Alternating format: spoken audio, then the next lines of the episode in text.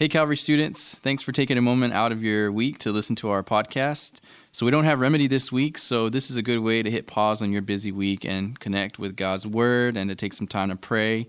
I want to share with you a short Devo today from Matthew chapter 1, verses 18 to 25. So, as you know, it is Christmas time, and so this is the story of the birth of Jesus Christ. But I want to take a minute to look at this story from maybe like the perspective of Joseph in the Bible. You know, at Christmas time, we hear a lot about Mary. There are a lot of Christmas songs that are written about Mary, like that famous song that people sing called Mary Did You Know? And honestly, a lot of people are probably tired of that song by now.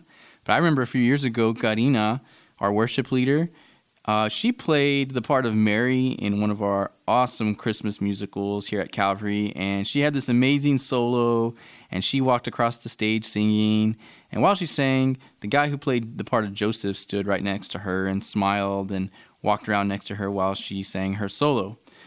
But he didn't have any speaking parts or anything like that, and he certainly didn't sing anything. So, you know, that's just kind of how it goes. You kind of wonder when, sometimes what Joseph was thinking um, about this whole Christmas story that we know so well now. So, I do want to share with you a little bit about Joseph, and it is, it is from Matthew chapter 1, verses 18 to 25. So we know that Mary was betrothed to Joseph, and that is like a fancy way to say engaged, but actually more than engaged. In their culture, to be betrothed was like one step before marriage, but one step after engagement. So, in other words, it was a pretty serious commitment that was already viewed like marriage. And so Mary and Joseph were betrothed, and the Bible says that before they were officially married that Mary became pregnant, but she wasn't pregnant by Joseph. The Bible says that she became pregnant by the Holy Spirit. And so Jesus' conception was definitely miraculous. It was a miracle in every sense of the way. But you can imagine that Joseph was pretty shocked and probably felt a lot of pain when he figured out that his his soon to be wife was pregnant and she wasn't pregnant and he was definitely not the father he was probably pretty shocked. He probably felt a little bit, of, a little bit, or maybe a lot of pain. But the Bible says that Joseph was, um, he wasn't just any man; that he was a good man. He was a just man, and he didn't want to shame Mary, so he uh, was planning to divorce her quietly and to just quietly um, separate from her, so that she wouldn't experience a whole lot of shame from being pregnant out of wedlock.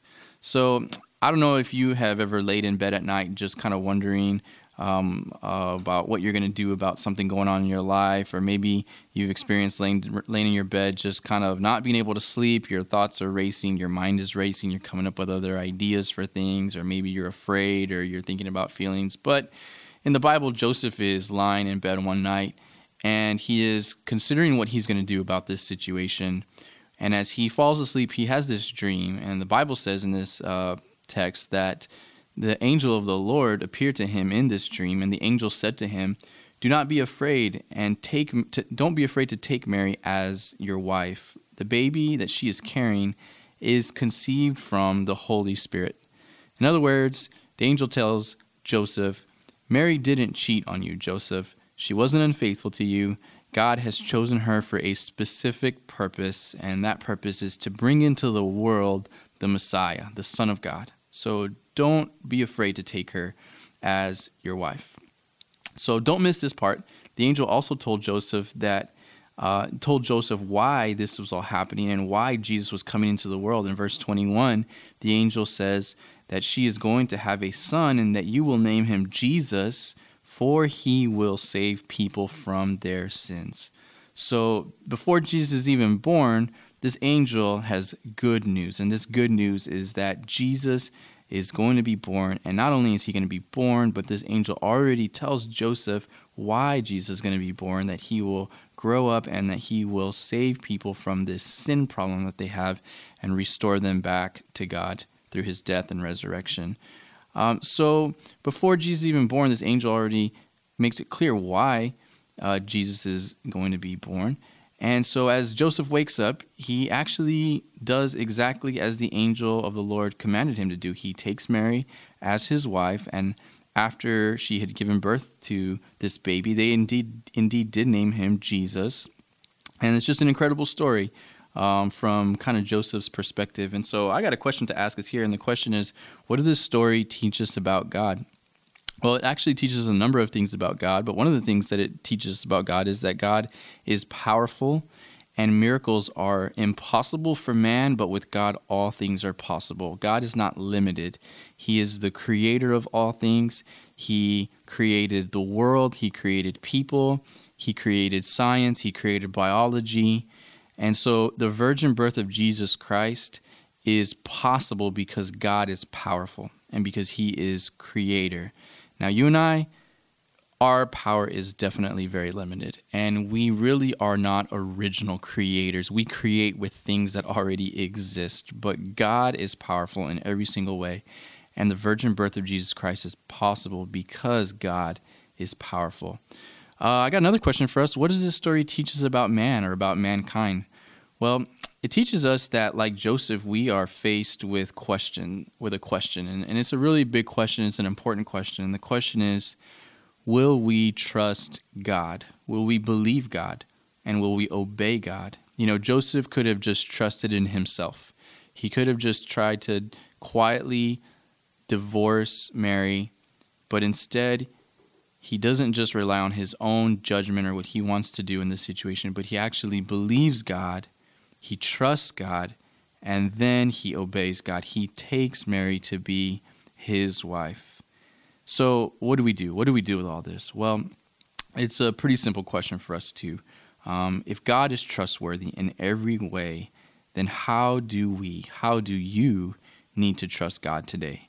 And I don't really know what's going on in your family or in your in your life. Uh, you know, I'm your youth pastor, so I'd love to know what's going on in your life. But how do you need to trust God with things going on in your family, or maybe with your friends, or maybe a bad situation going on at school, or in other relationships, or maybe just how you are feeling about your relationship with God and your faith?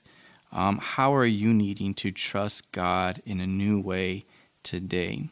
And so I want to encourage you um, this Christmas season and I want to challenge you to even do this today to take some time and to go to God and to pray and to talk to Him about things going on in your life and tell God how you are needing to trust Him and that you do trust Him.